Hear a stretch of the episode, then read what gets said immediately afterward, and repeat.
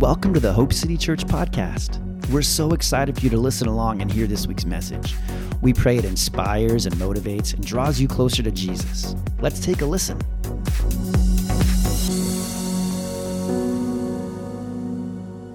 Let's jump into the word together.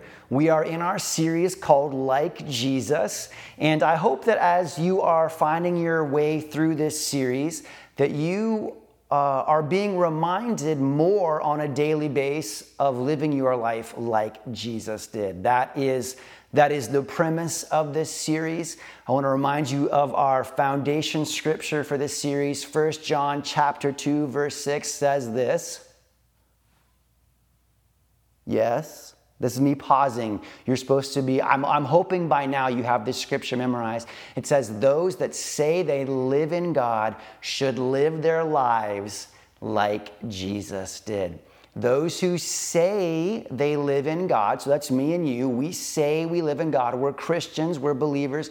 Those who say they live in God should live their lives like Jesus did. So I'm hoping that as we are going through this series, that you are wherever you're finding yourself at different times, in different situations, in different places, in different scenarios, that you are suddenly caught in the middle of your natural reaction saying, wait a second, how would Jesus respond? How did Jesus live his life on earth in this situation? That's our prayer. So, those who say they live in God should live their lives like Jesus did. Now, today we're talking about like Jesus, a life of forgiveness. And this one is, um, it's particularly important I'm sure, like me, you've been around people in life who have told you things like, I can really hold a grudge for a long time. Or they've said things like, if you hurt me, you are dead to me. I close my heart off and you, you are dead to me. Or uh, any other of a thousand different ways they could say things like that. But they almost, in some ways, pride themselves on being able to not forgive people. And I want to talk about a life of forgiveness today. Um, I've been thinking about this as we've been preparing for this message, and I realized this uh, that at the very beginning of Jesus' public ministry on earth, um, when he was 30 years old, in Matthew chapter uh, six, it starts. He's gone off before that into the wilderness. He was tempted by the devil. He came back. He chose his disciples, and then he began his public ministry. People were following around because he was um, healing the sick, casting out devils, preaching the good news. And the Bible says um, that he went up onto a mountain and began to speak and he began to preach. And this is what we call the Sermon on the Mount. This is the first um, message that we really have recorded of Jesus teaching, and it's a Sermon on the Mount. And one of the first things Jesus talks about in there he talks for, for a little while. I don't know how long he talked because we weren't there, but there's about a page in the Bible of things that Jesus is talking about. And then he gets to what we call the Lord's Prayer. And in that Lord's Prayer, about halfway through it, he says, Forgive us our sins as we forgive those who sin against us. So evidently, it was very important to Jesus. It was on Jesus' mind right away to bring up, hey, this is how you should pray. And when you pray, you need to pray, Forgive us of our sins as we forgive those who sin against us. And that was the very beginning of Jesus' ministry. And I, want to, I just want to take a second and go to the very end of Jesus' natural life on earth when he was at the cross, about to surrender his spirit. And in Luke chapter 23, if you have your Bibles, which I'm hoping you do. If you have your Bibles, go with me to Luke chapter 23, and I want to show you um, two verses here. Luke chapter 23, starting in verse 32, says, Two, other, two others, both criminals, were let out to be executed with him. When they came to a place called the skull, they nailed him to the cross, they being the centurions, the soldiers.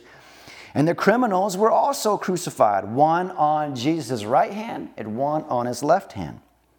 Jesus says this in verse 34. Now remember, these are the last hours of Jesus' life before he surrenders his spirit on the cross. Great pain, great agony, great hurt. He's tired, exhausted. I can't even imagine what he's been feeling to this point. But he says this in the middle of all of that, in the middle of those people nailing, those, those soldiers nailing the cross through his hands, Jesus says these words Father, forgive them. They don't know what they're doing. Then it goes on from verse 34 to 41 is a conversation primarily between uh, the two criminals that are being crucified with Jesus, and one is mocking Jesus, and the other criminal is talking to the, the guy that's mocking Jesus, and he's saying, Hey, we're about to die. Don't you even fear God in these last moments of your life? And he turns to Jesus in verse 42 and he says this Then he said to Jesus, Remember me when you come into your kingdom. And Jesus replies in verse 43, he says, I assure you, today you will be with me in paradise. So, what do we see here? We see on the bookends of Jesus' public ministry at the very beginning and at the very end, before he dies on the cross and gives up his life for us, Jesus is talking to people about forgiveness. He's, at, he's teaching us to pray, and he says, This is how you should pray forgive us our sins so that we don't forget, uh, as you forgive us who sin against us. Or, yeah. And then at the end, he's, he's saying, God, forgive them. Forgive these people. They don't know what they do. And then the, the criminal beside him, he says to that guy, he says, I forgive you basically of your sins. Today you'll be with me in paradise. Forgiveness was what Jesus was doing, it is what he was about. And he thought it was so important that he lived a life of forgiveness. And you can read all through the Gospels reading about Jesus, and there's forgiveness that crops up often. So we're going to look at a parable together. And in Matthew chapter 18 is where I want you to go. And this is the parable of the unforgiving debtor. Now, this parable is only found in the book of Matthew, and it is, it is particularly poignant and says some things that uh, we're going to pull out of here. I'm going to read through the story, and at the end, there's four things we're going to talk about in this parable together. So, uh, in verse 15 of Matthew chapter 18, again, I'm reading from the New Living Translation, uh, Jesus is talking, and he's talking about um, in verse 15, he says, If another believer sins against you, go privately and point out the offense. And he's talking about how, how you're supposed to handle um, sins and people hurting you and what you're supposed to do with them. So, first of all, we're not supposed to live a life. We're not supposed to be, as believers, we're not supposed to be able to say, I can really hold a grudge. If you hurt me, I might not talk to you for a week, two weeks, three weeks. I might not talk to you for six weeks. I might not talk to you for a year. Or if you've hurt me, I'm going to close my heart off to you and you will never find your way back into my heart. You are dead to me. I won't remember you. I won't talk to you. I won't think about you. As believers, there is no precedent for us to live or to have that kind of mindset inside of us. Okay, I'm just gonna throw that out there. That's a freebie. You can't live your life as a believer. 1 John 2 6, those who say they live in God should live their lives like Jesus did. You didn't see Jesus anywhere saying, That person hurt me and that person is dead to me, and I am not dying on the cross for that person. I'll die for everybody else, but that guy. He stole my hummus and he knew I wanted it. So, no, we have to forgive everyone.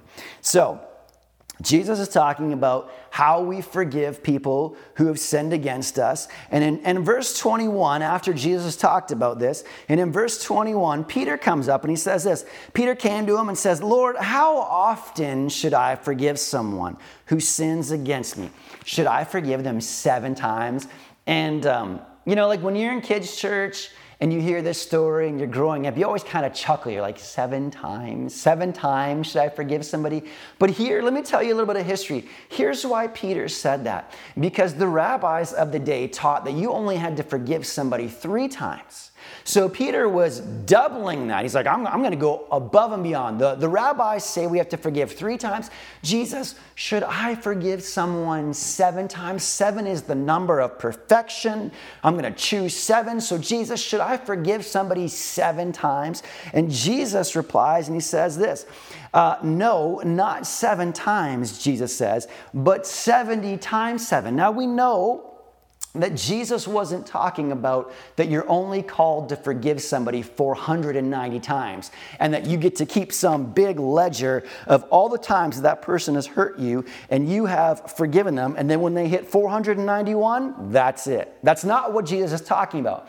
Jesus is, making a bigger point. He's like no not seven times. Let's say 70 times seven. Basically i'm saying you to you you just have to keep forgiving people on and on and on and on on. There is no end to the forgiveness that I am coming to give you. There's no end to the forgiveness that God the Father has for you. Therefore, there should be no end to your forgiveness for others. It's my prayer today that as, I, as I'm speaking this message, that maybe if you have allowed things in your heart, if you have allowed unforgiveness in your heart, if you have allowed grudges to find a home and to find a root in your heart, it is my prayer that as we talk about this today, that the Holy Spirit begins to convict you and to open your eyes to people that you are walking in unforgiveness towards, to grudges that you have held in your life for a week, for a month, for a year, for five years, for 10 years, for 20 years, for 30 years, so that God can bring healing and health and wholeness back to you. Let's keep going. Jesus says this Therefore, the kingdom of heaven can be compared to this. I think the New King James says the kingdom of God can be likened to this. To a king who decided to bring his accounts up to date with servants who had borrowed money from him. What a nice king. In the process, one of his debtors was brought in who owed him millions of dollars. Now, the Greek rendering of this word is actually 10,000 talents or 375 tons worth of silver. Yeah, you heard that right. 375 tons of silver. This is representing, this is a parable. So, a parable is a story representing a spiritual truth. And Jesus said, This is what the kingdom of God is like. So, this debt the man has is an astronomical, basically unpayable debt that he owed. So, he says, in the process, one of his debtors who was brought in who owed him millions of dollars and he couldn't pay.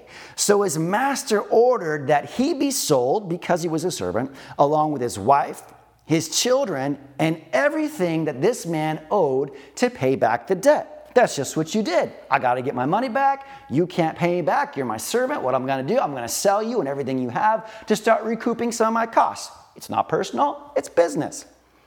But the man fell down in verse 26 before his master and he begged him. He's like, Please be patient with me and I'll pay it all to you. Please, please don't sell me. Don't sell my wife. Don't, I'll do it. Just give me some time. I'll pay this. Don't sell me. Please don't sell me. I imagine this guy was crying and he was so upset. Could you imagine your wife and your kids and everything you have? I mean, I would be okay if I got sold, but if my kids, if Sydney and Josiah and Jen were sold and everything we own, I would be begging, please, please, please don't do this. Give me some more time.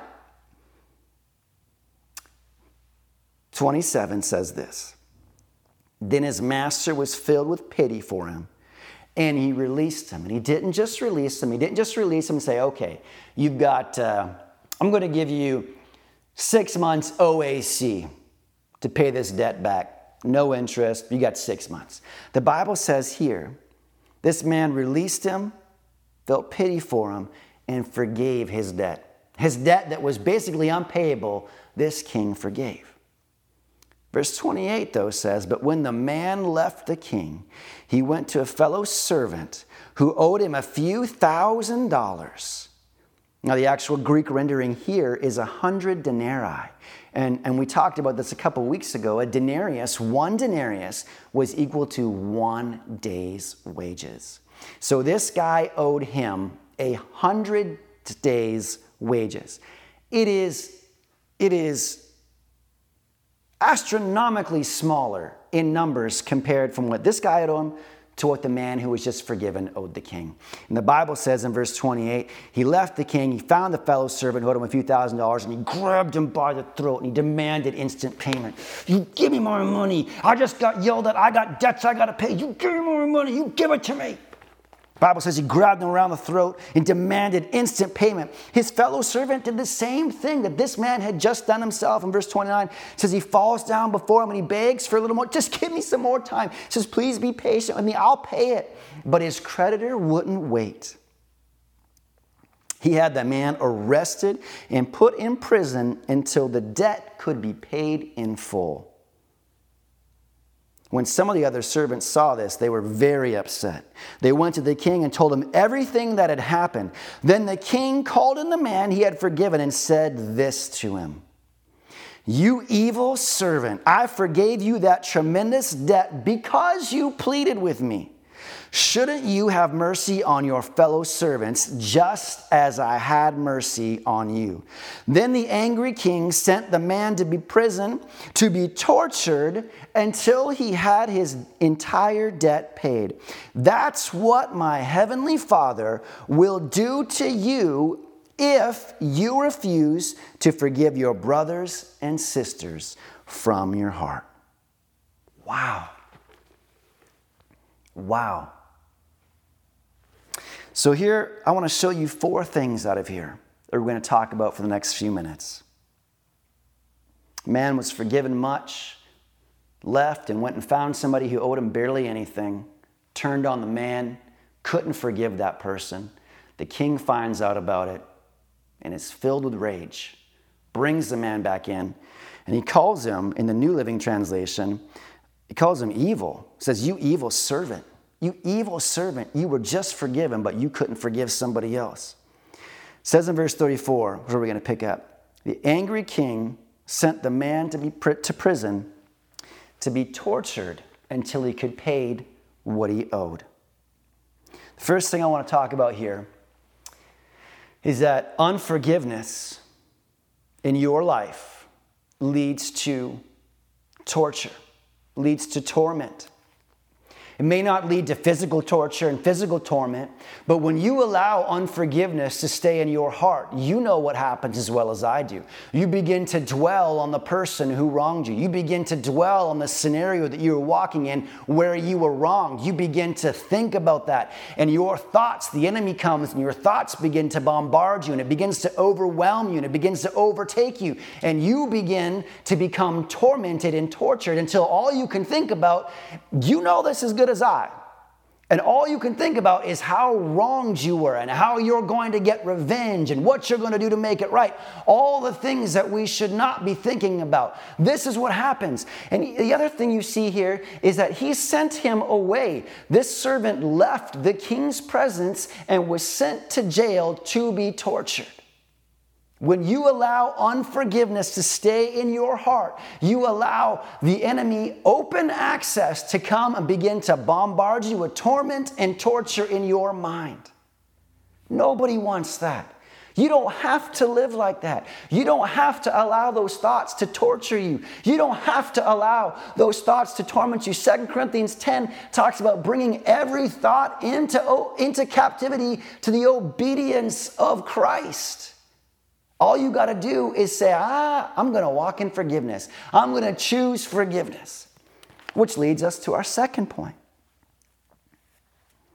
Verse 35 says, That's what my heavenly Father will do to you if you refuse to forgive your brothers and sisters. The word refuse means this means that you have a choice. And when you refuse something, you are choosing not to do it. So in Jesus' parable, he's saying, This is what's going to happen to you if you choose not to walk into forgiveness. If you choose to allow that anger to stay in your heart, if you choose to allow your heart to stay close to somebody, if you choose to allow offense to find a home in there, and you allow offense to live there and to get comfortable there and to build, start building a home there and making a life there, if you choose to do that, you are inviting torment and torture into your life. You have a choice. You have the power. You have the authority. All it takes is you saying, I forgive you. Which leads us to our next thought. Says this That's what my Heavenly Father will do to you if you refuse, if you choose not to forgive, if you refuse to forgive somebody, your brothers and sisters, from your heart. We all know there's different kinds of forgiveness. Uh, I was thinking about this as I was preparing this message. I remember when I was young, me and my sister, this was before my brother was around. Um, so it was me and my sister. We grew up together. We were babies together. We toddlers, preteens, all that stuff. And so there was often times where one of us would hurt the other one, and then and then the parent would walk in, my mom or my dad, and you can put yourself in this scenario because I'm sure it's happened to you too. But they walk in and they find you guys fighting. They find one of you is hurting the other one. And so what do they always do? They obviously they stop what's happening and then they say to this, what happened? And you sort it all out and you say, okay, to the one that was hurting the other person, you need to say to that person, you need to say to your brother, you need to say to your sister that you're sorry. Say you're sorry. And the kid's like, I'm sorry. And your parents will say it like you mean it. I'm sorry for hurting you. I'm sorry for pulling your hair. I'm sorry for calling you a name. I'm sorry for tripping you. Whatever it was. And the parents say, okay, good job. And to the other person, they say, now what do you say? And the other person says, okay. And then your parents say, no, that's not what you say. You say, I forgive you. And he said, okay, so say, I forgive you. I forgive you. And when you're young, you don't really know what that means. You don't really know what I forgive you means. They're just words to you. But as you grow up and as you get older and you, you mature and you become an adult, you become a teenager, you become a real person with your own thoughts, you begin to realize that, that you can forgive somebody with your words. Somebody can hurt you, like, yeah, don't worry about it. But in your heart, you haven't forgiven them. And that's what Jesus is talking about here. He says, You choose not to forgive them from your heart. God's not looking for you to forgive people with your words. He's looking for you to forgive people with your actions and from your heart. Forgiveness starts in the heart and it begins to work its way outward. You may have people in your life that have hurt you terribly. You may have been abused. You may have been treated terribly. You may have been all kinds of things happen to you. You may have been ostracized. I don't know. There's so many terrible things that can and do happen all the time. But forgiveness first takes place in the heart and begins to work its way outward. And that's what Jesus is talking about here. You've got to start with forgiveness in your heart. And sometimes, like the, the time that Jesus met the guy and he says, you know, he says, Can you heal my son? Jesus laughs and says, I can do anything, anything is possible to those who believe. And he says, Well, I believe, Lord, help my belief.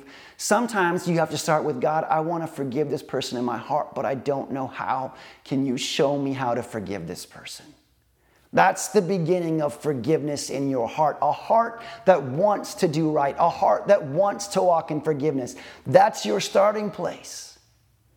There's one more thing we're going to look at here. And I want you to turn with me to Matthew chapter 8. And we're actually going to go to the Lord's Prayer that I was talking about earlier. Oh, I'm sorry, Matthew chapter 6. I'm so sorry. Matthew chapter 6. And verse 9 and 10, 11 and 12 and 13 is the Lord's Prayer. And it's verse 12 that says, Forgive us our sins as we've forgiven those who sin against us. Jumping down to verse 14, Jesus says this If you forgive those who sin against you, your heavenly Father will forgive you. But if you refuse, there's that, word, there's that word refuse again. If you choose not to, if you refuse to forgive others, your Father will not forgive you your sins. Let me say it to you this way your forgiveness hinges on your forgiveness. Your forgiveness from God for the things that you need forgiveness for in your life hinges on you forgiving those people in your life who you feel have wronged you or who did wrong you. Tangibly, emotionally, physically, sexually, verbally. Your forgiveness from Him for the things you need forgiveness for is hinged upon your forgiveness of the wrongs that you have had wrought upon you. If you refuse to forgive others, your Father will not forgive you your sins. And if your Father can't forgive you of your sins because you won't forgive others, that means that you are allowing sin in your life. I'm choosing not to walk in forgiveness. When you choose, when you refuse to forgive, when you choose to not walk in forgiveness, you are sinning. And when you allow sin in your life, sin brings separation between you and God. As I was thinking about this, I began to think about my car's engine. And we put oil in our engine. And what does oil do?